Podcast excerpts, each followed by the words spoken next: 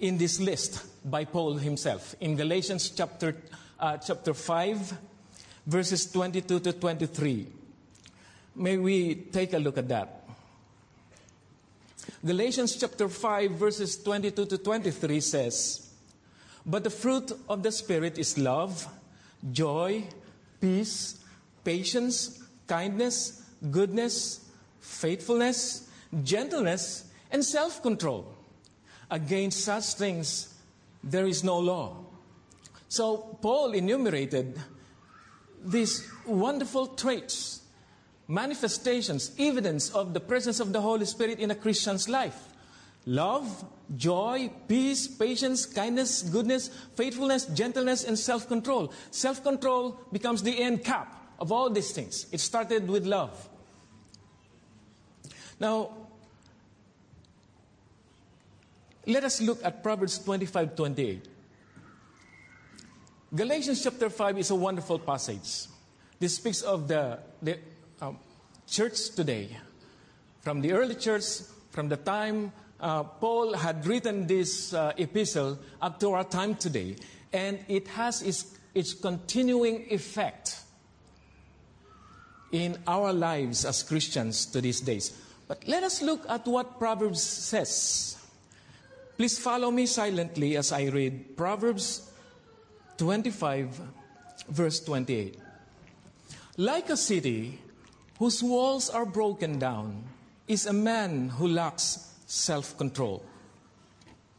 Just what is the meaning of this verse? Like a city whose walls are broken down is a man who lacks self control. It was King Solomon who wrote these proverbs. And you know King Solomon. He is the son of the, one of the greatest kings of Israel. And perhaps you could uh, consider him the greatest king of Israel, King David. I have come across this uh, short script, and uh, for us to, to better uh, get a, a, glimpse or clearer glimpse of uh, the mind of the writer of this proverb, King Solomon. In 2010, an ancient city wall was discovered in Jerusalem. And it was dated to the 10th century BC. Uh, this 230 foot section is thought to have been built during the time of Solomon. As the already fortified or strengthened city of Jerusalem expanded, new sections of wall of this wall had to be built. It is conceivable that Solomon saw the breaches in Jerusalem's wall when he penned this proverb, when he wrote this proverb. Or perhaps he was overseeing the new wall construction and was inspired to write it. It takes a well thought out plan to do any sort of city engineering, a fact not lost on Solomon, on who could easily spot the vulnerabilities of uncontrolled expansion or building. Now, 1 Kings 11, 26 to 28 records some of the repairs that needed to be made on the city of David, and Solomon placed Jeroboam over the labor force to manage the projects. Jeroboam was the man who rebelled against Solomon and later became king of ten tribes of Israel. All that came as judgment from the Lord because toward the end of his reign, Solomon turned away from the one true God and began worshiping the gods of neighboring countries. Now, imagine that as Solomon looked over large gaps in a wall being built and penned these words about a city ruined by a lack of protection, he could have been looking at the man who take away his family's power because of his own lack of protection in his life and he is pointing to one particular area in the life of that person who lacks that protection the one who lacks self control. We see an important comparison in this verse. The New Living Translation puts it in this way A person without self control is like a city with broken down walls. The writer of these proverbs is saying that these two are on the same level. These two are even. They are being put in a scale indicating that they are even. They are equal. The picture that is being given here is somewhat unwelcoming and somewhat depressing. Could you imagine the writer of the Proverbs, based on his understanding about God and based on his experience with God, wrote this comparing a ruined city just because the wall was broken down into a person whose self control was, uh, when you say the guard was down and he did not control his emotion? Can you imagine? And think about a Christian. Think about a member of the church who do not have self control. And the Bible is clear when it says that person is being compared to this city, which is supposed to be surrounded with fortified walls and protected from the attacks of the enemy. Yet when you ruin people's lives, actually think about it deeply, the first life that has been ruined is you us who lost self control. So, someone may ask Is it fair to compare a person lacking self control to a city whose defensive walls have been broken and penetrated? Some of you, some of us will say, No, it's not. It's not fair, but that is the reality. Just as walls protect a city,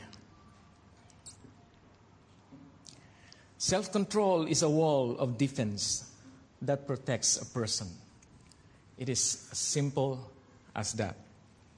Well, people are happy to have walls or to, to be in the city that uh, is being surrounded by walls. It's fortified, strengthened, strong walls, because it gives them the sense of protection and sense of security. Now, on the other hand, self control limits us but it is necessary. An out of control life is open to all sorts of enemy attacks. So think of self control as a wall of defense that protects a person. It is a wall of defense that protects you and me. So we have to think about how we are going to exercise or perhaps to, first of all, know how we are going to have self control. But given the thought, given the reality or truth that it is a gift of the Holy Spirit, we put our trust in the Lord Himself, whose Spirit indwells us right now, that this gift has been given to us. But how in the world could a Christian, could a believer, whose life is being indwelt by the Holy Spirit, loses his or her control. Now, there's, there's a reality, there's a truth that we have to know. Self control can be developed. Aside from the truth that it is in here as a gift, it can be developed, it can be strengthened in us. Self control can surely be developed, but take note, it is not automatic.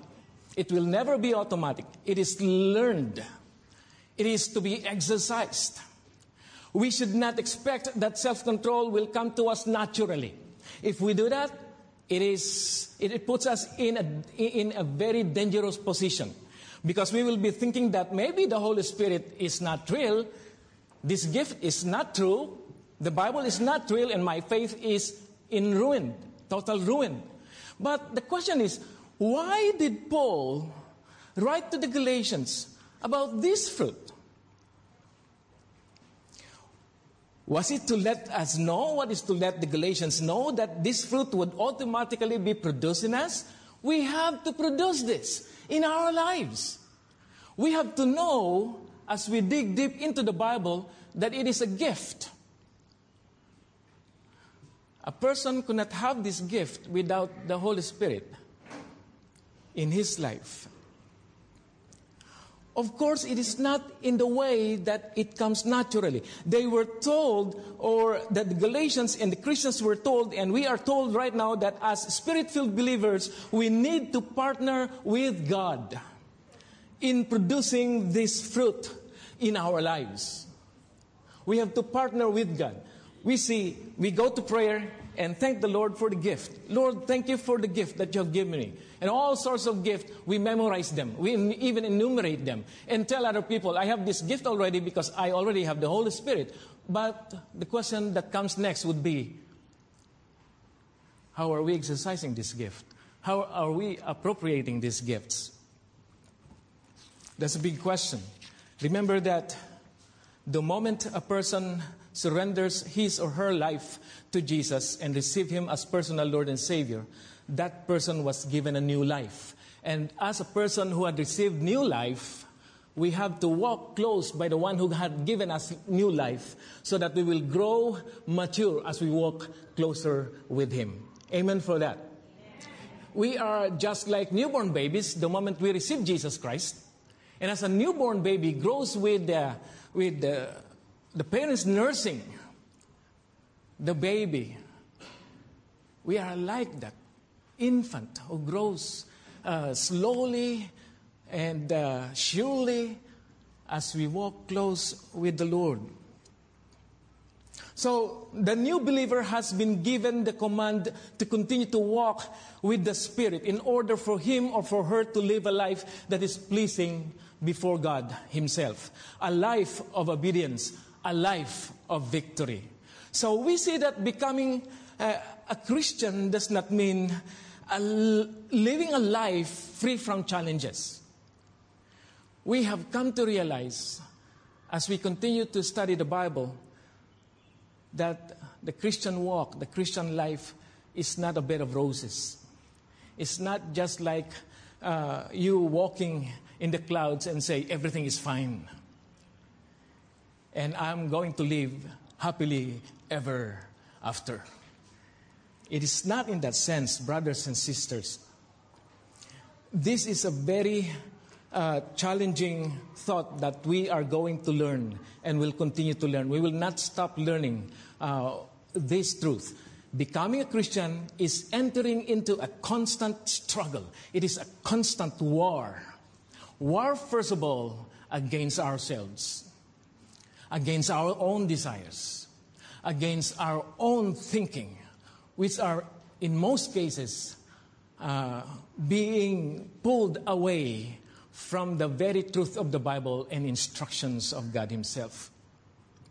Now, in this war uh, of life, we can either walk by the Spirit or we can give in to our desires which are not pleasing before the Lord.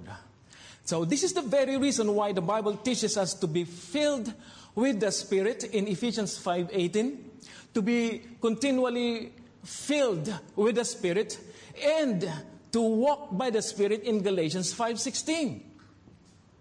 So Paul is so filled with the inspiration of the Holy Spirit so that he knew very well, he knew very well how would a Christian uh, should walk or walk in this world filled with challenges. In that sense, we are fighting a war. We are running a race filled with challenges, filled a, a race, a road, a way that is filled with bumpy, uh, I mean, shocks as we go along, as we walk. And Paul is so clear in giving us instructions. Be continually filled with the Spirit and continue to walk by the Spirit because otherwise you will not be able to realize the working of the Holy Spirit and you are going to put off the working of the Holy Spirit in you as a Christian. So it takes Bible knowledge, it takes a closer walk with the Spirit it takes personal effort to develop and exercise self control. It is a constant war with ourselves because lack of self control is an issue within us.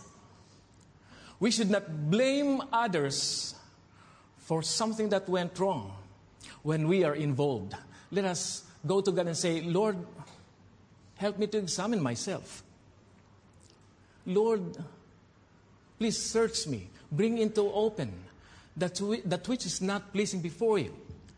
Anything that I have done, Lord, anything that I have said that hurt the feelings of others in the church, in my family, my friends. Please, Lord, search me. Let's go back to ourselves. That is why Proverbs 25 28 uses a war damaged city as an example. We are looking at the group here uh, in these Proverbs. Uh, King Solomon was looking at a group of people who were supposed to be highly secured and protected through the city walls. Now, this is the idea now that is being given to us. We are looking at people like in the church, like the body of Christ. We are supposed to be surrounded with this wall. Like as an individual believer, we are supposed to be surrounded with this wall of self control. Since the walls have been broken down, there are times we are in ruin. Our security has been breached. So, friends, a person without self control is susceptible to all kinds of attacks from the enemy. And think about ourselves. There is an enemy, and he wants to attack us. He is the enemy, the devil, Satan himself. Now, we are in a constant war. And like the military in any countries, they have to train themselves before they go to war.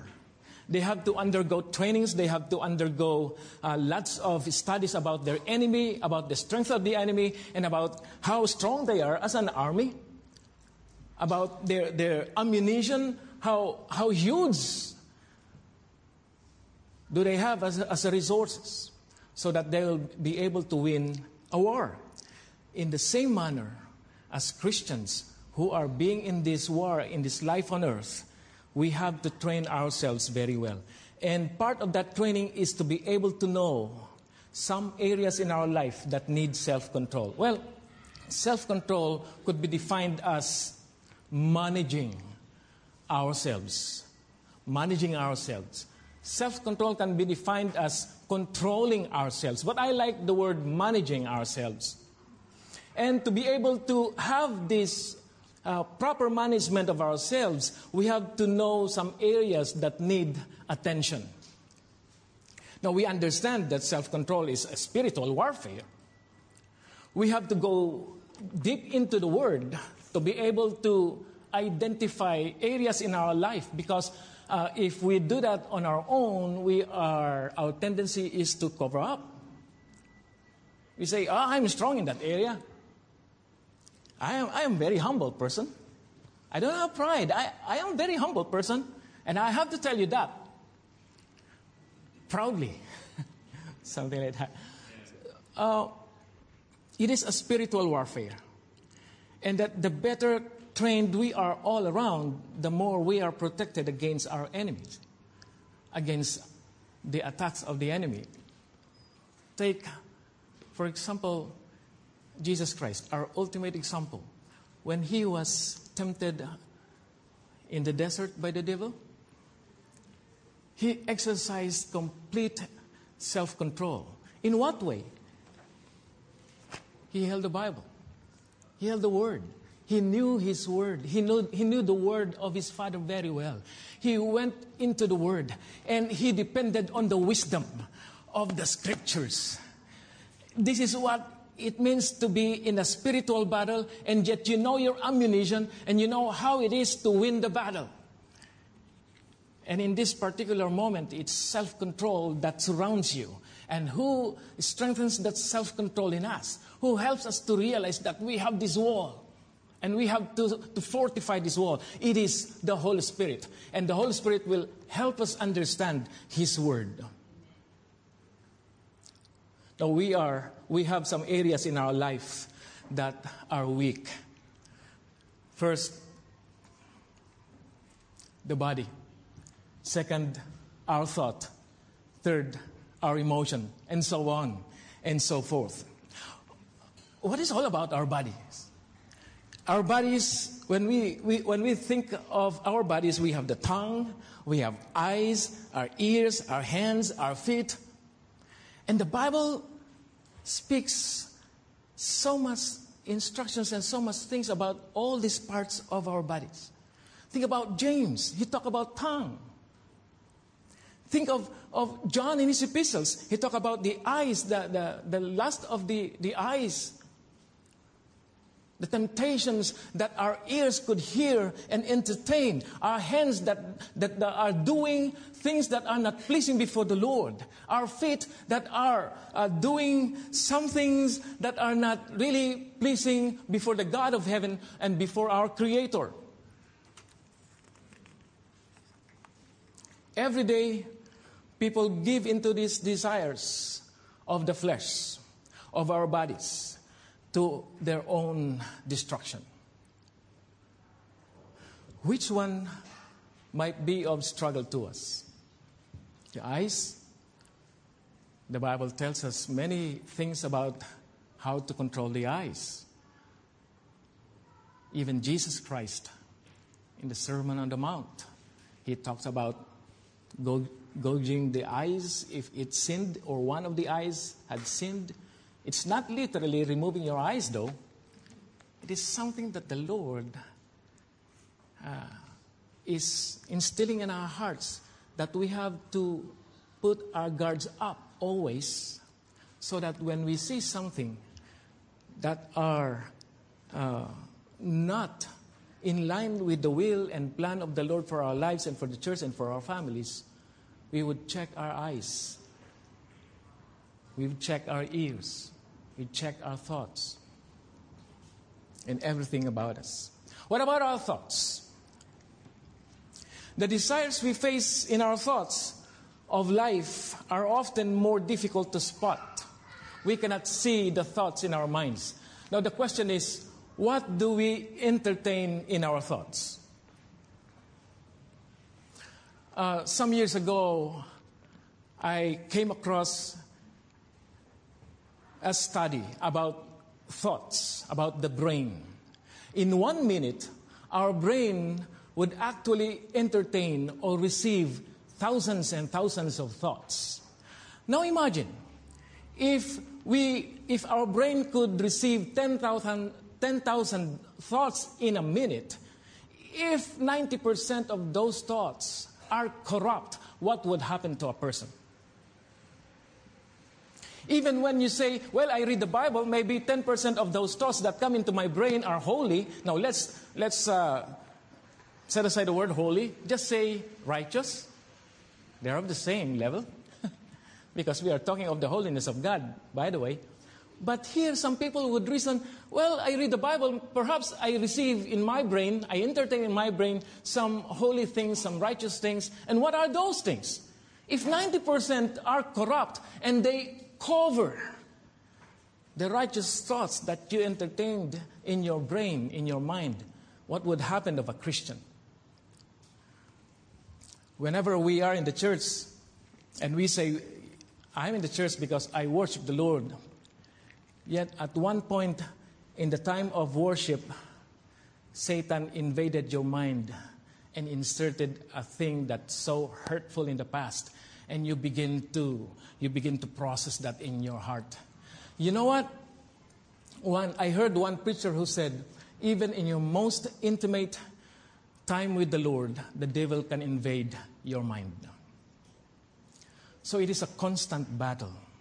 Even in your most uh, intimate devotion, prayer time, study of the word, in front of our God, the devil can still uh, invade the thoughts in our minds. So, my friends, it is a constant battle. That is why the Bible uh, tells us above all, uh, above all else, guard your heart, for it is the wellspring of life. Guard it.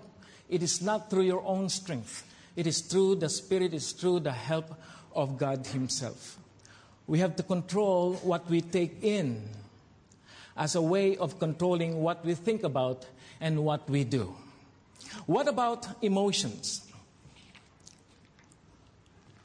A person without self control is susceptible to all kinds of attack, even our emotions. Whatever we entertain in our mind, we think of them. and we speak them out and we act them out. And so there's a need for us to continually go back to the Lord and say, Lord, help me as I make the first step, as I go out from my home, help me to depend on you. Depend on you for the thought that I entertain in my brain. Depend on you on the words that I speak to people so that when I, I begin opening my mouth, whenever I am in the fellowship or in the church, no one will be hurt. But if at times we fail in, in, in one of these areas in our life, there's still a hope. We can go back to the Lord and say, Lord, I'm sorry. I'm sorry. I am supposed to be a light in this community.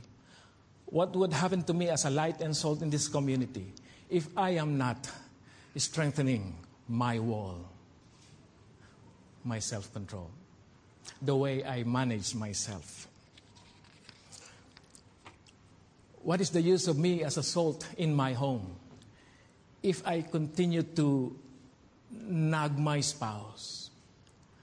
What is the use of me as a salt in my home if I continue to, to lash my son with my words?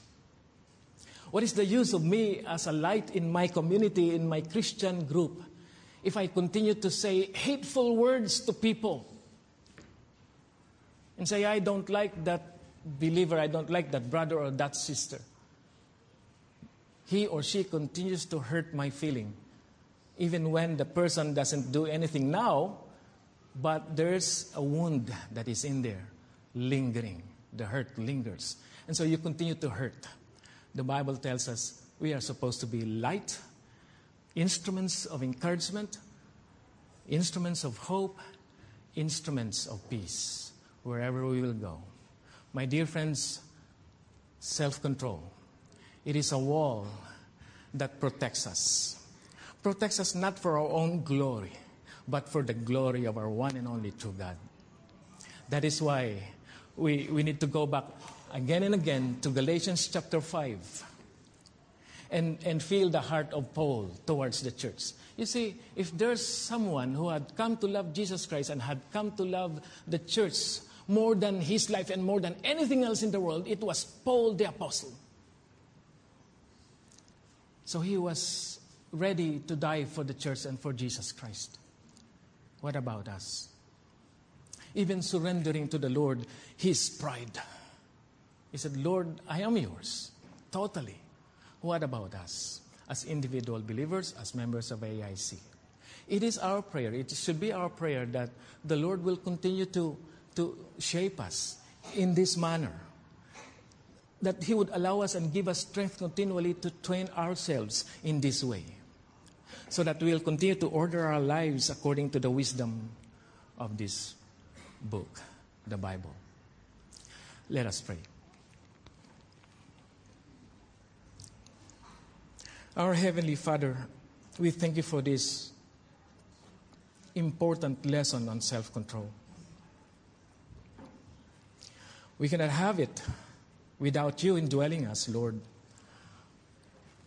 And we cannot be strengthened in the way that you want us to be strengthened, using, appropriating this self control as a gift from the Holy Spirit without you guiding our steps, guiding us. So we come to you in prayerful dependence. We come to you, Lord, and draw strength from you, alone from you. Help us to walk this life in the way you want, want us to walk, oh God, in holiness, in uprightness, in being righteous in everything that we do and think. In Jesus' name, Amen.